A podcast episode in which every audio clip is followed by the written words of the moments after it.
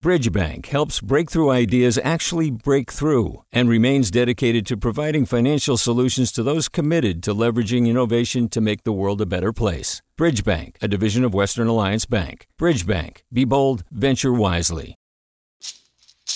Hey, it's Glynn Washington from Snap Judgment. And if you love what you're hearing, and I know you love what you're hearing, please consider becoming a KQED member. Special access to cool events, behind the scenes footage, and so much more. Plus, you'll sleep better at night knowing you did your part for the community you depend upon. It's in you. Please be in it. Visit donate.kqed.org slash podcasts to sign up now. That's podcast with an S.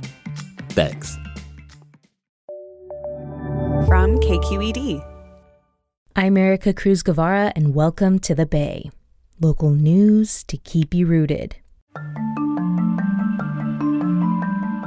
Over the past several weeks, there's been headline after headline about gun violence.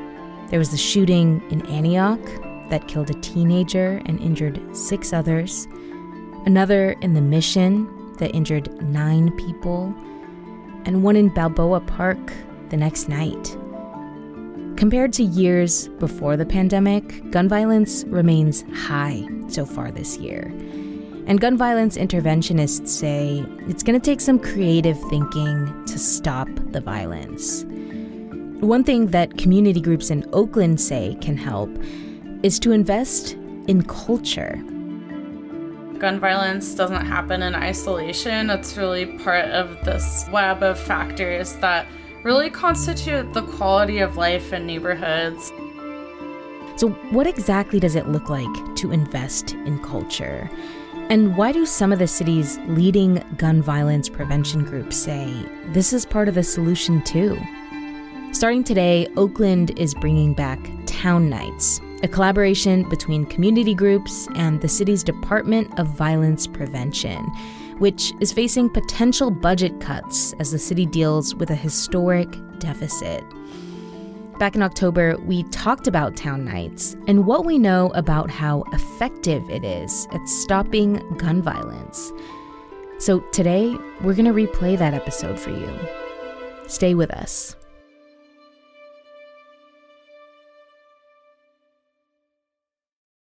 Do you love learning about the San Francisco Bay Area? Its history, its people, its unique blend of cultures? Then you should check out the Bay Curious book. I'm Katrina Schwartz, editor and producer on the Bay Curious podcast, and I'm here to let you know that for the month of May, we've worked out a sweet deal for KQED podcast listeners. Right now, you can get the Bay Curious ebook for $1.99. That's right, $1.99. Just search for Bay Curious wherever you get your ebooks or find a link in our show notes. This offer does expire at the end of the month, though, so you'll want to act on it fast. Happy reading!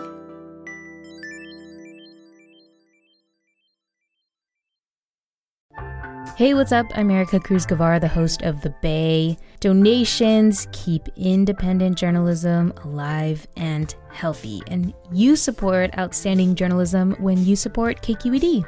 So if you haven't yet, check out donate.kqed.org slash podcasts. That's donate.kqed.org slash podcasts with an S. It was this super lively, wholesome gathering on a Friday night.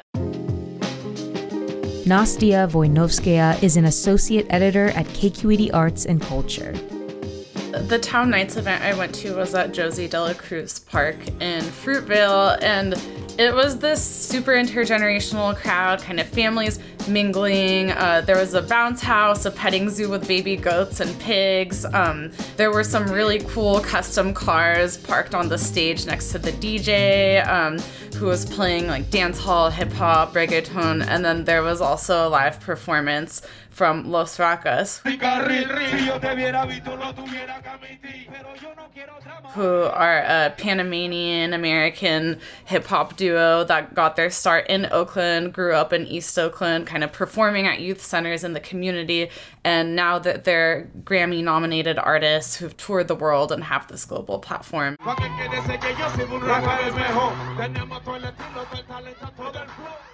They just gave this free, really low key concert where, like, kids, elders, people of all ages were dancing and having a really good time. So it was a really positive, kind of soul nourishing space. Kind of sounds like a block party to me. What is Town Nights exactly? So, Town Nights uh, was a program in Oakland put on by the Department of Violence Prevention.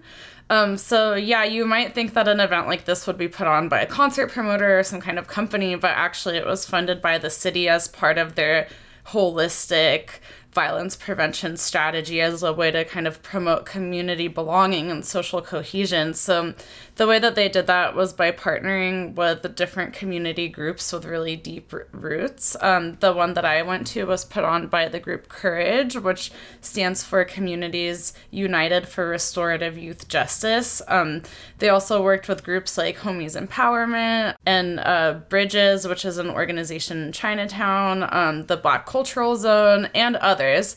And so the, these are our community activists working in spaces of public health and violence prevention prevention that have really, really deep relationships with the folks li- living in areas most impacted by gun violence in East, West, and Central Oakland. So the idea was not to have the city or public officials kind of parachute into these spaces, but rather have the folks that are that are really building these deep community relationships put on these events, let everyone have a good time, but also connect people to their resources. Hmm.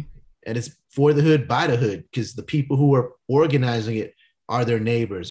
So I spoke with George Galvis. He's the co-founder and executive director of CURYJ. The root causes: food, clothing, and shelter. And I would probably add like social emotional health.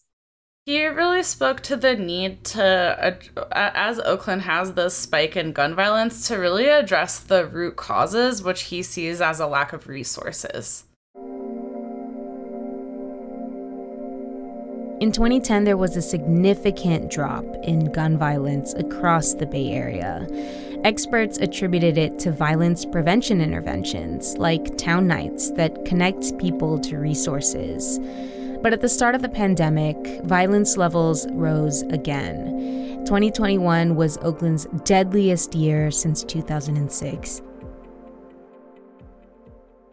What do we know about why gun violence has increased in parts of the Bay Area since the pandemic, including in Oakland? When there were still restrictions on gatherings because of COVID, um, violence interrupters from the Department of Violence Prevention and some of these other groups um, weren't going out into communities nearly as much. So people were really cut off from these life saving forms of assistance. And another reason is just people were um, unemployed. Um, the, you know, hunger and food insecurity rose in the community. And um, people also didn't have um, positive social outlets. Many people were struggling with mental health. And when you add that to the compounded trauma of, of some of these underserved communities, um, people point to that as a cause for the rise as well. This is actually something George talked about as well. And so I think it's fair to say that like a lot of our most vulnerable community members were also the ones who were most impacted by this pandemic in terms of social, emotional, financial, everything, you know, if they were already on the edge, they basically are now hanging by a thread or the thread's broken and they've been pushed off the edge, right?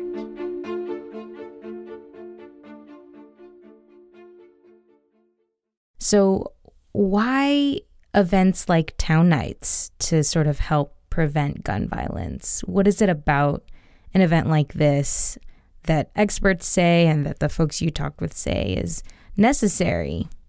So the the Department of Violence Prevention takes what it calls a public health approach to gun violence. So there's people at the center of the violence, the people who are exposed, the people who are at risk of violence, then there's a this kind of outer circle that they look at that includes connecting people to, to resources that would kind of put them in a better life position That could include housing, um, reentry coordination, um, youth and young adult employment training, and, and life coaching, and things like that. And then there's this outer tier that relates to transforming the social context that violence takes place in. So that also includes arts and culture because culture promotes connection and belonging. It allows people to express themselves and motivates them to get involved in their communities. And all of that is really important as people continue to be isolated because of the pandemic. And Nastia, what do we know about whether events like this actually work at preventing gun violence? The Department of Violence Prevention shared some preliminary data from um, crime statistics during town nights. And so they found that um, across the four weeks that town nights took place, homicides and assaults with a firearm were down in West, Central, and East Oakland by 37%, which is pretty significant. The activists I spoke with that were part of Town Nights also talked about the difficulty of tracking um, the success of violence prevention because it's pretty straightforward to tally up the number of shooting victims in a given week, but um, it, it's much harder to tell how many crimes that would have happened didn't happen and and why if we're going to use data and stats, I think we need to have a full conversation on it that includes the nuances and context. So, John Jones III, who's that boss, which stands for Building Opportunity for Self Sufficiency, put this really well. He's a really experienced violence interrupter, and this is what he said. Well, how do you prove that A, person A was going to shoot person B? I intervene. Person A is not going to go to OPD and raise their hands or go to the media and say, John is right. Yeah, he stopped me. I was going to kill this guy. No, that's the, he's not going to convict themselves, right? So I think we do have to change the way we approach this. I mean, so Nastia, we talked about all the ways that events like this sort of bring people together and can sort of play the role that it plays in improving the conditions of communities um, as a way of addressing gun violence. Do you think we can expect to see more events like this? Yeah, absolutely. But even without city funding, the community groups involved are continuing to put on these types of feel good events that also promote civic engagement. There was a community event called the Life is Living Festival, and one of the groups involved was the Black Cultural Zone, which was also um, a group that put on a Town Nights event. And it had all of these family friendly activities, um, an edutainment stage, like educational entertainment.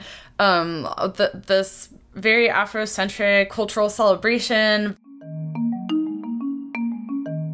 I feel like every time we talk about gun violence, there's always this sort of debate about, about gun control or a debate about policing, and that stuff is important too. But what did you learn about why we shouldn't forget about the role of culture and investing in community events like these by reporting this story? Yeah, I, I learned that that gun violence doesn't happen in isolation. It's really part of the this web of factors that really constitute the quality of life in neighborhoods. So, after the racial justice protests of 2020, we saw a lot of people talking about alternatives to policing, but we haven't really seen it funded in the same way. For example, in the 2021 2022 fiscal year, the Oakland Police Department budget was 336 million. And in comparison, the Department of Violence Prevention budget was just under 25 million. So we've seen some some positive impacts of the Department of Violence Prevention's efforts, but it's really unclear what what these strategies could really do if, if they aren't funded sustainably or on a greater scale.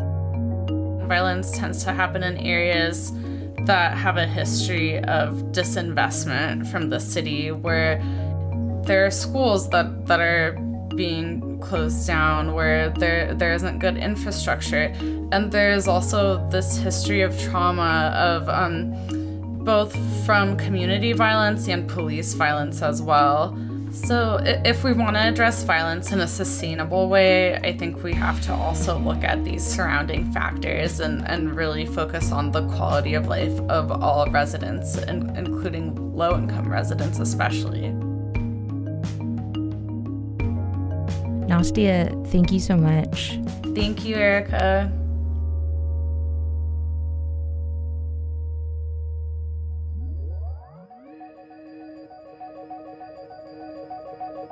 Nastia Voynovskaya is an associate editor at KQED Arts and Culture. The return of Town Nights starts tonight from 6 to 10 p.m. at parks around the city of Oakland. For more info on where, plus all the deets on the summer 2023 Town Nights schedule, we've got a link for you in our show notes. This 28 minute conversation was cut and edited by producer Maria Esquinca. Alan Montecillo scored this one and added all the tape. The rerun version of this episode was edited down by Alexander Gonzalez. I'm Ericka Cruz Guevarra. Thank you for listening. Talk to you next time.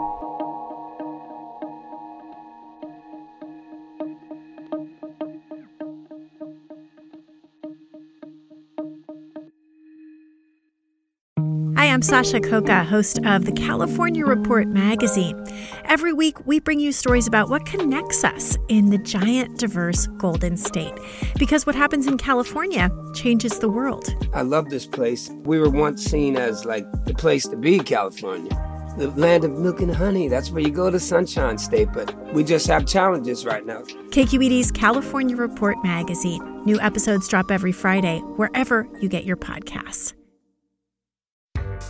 Hi there, I'm Rand Abdel Fattah from Throughline. If you're listening to this podcast, you know that KQED produces exceptional storytelling that keeps you informed, inspired, and entertained. Their podcasts cover issues from your neighborhood to the entire country and everything in between. Support this work today. You can help us continue to bring quality podcasts to your ears. Just head to donate.kqed.org/podcast. That's donate.kqed.org slash podcast.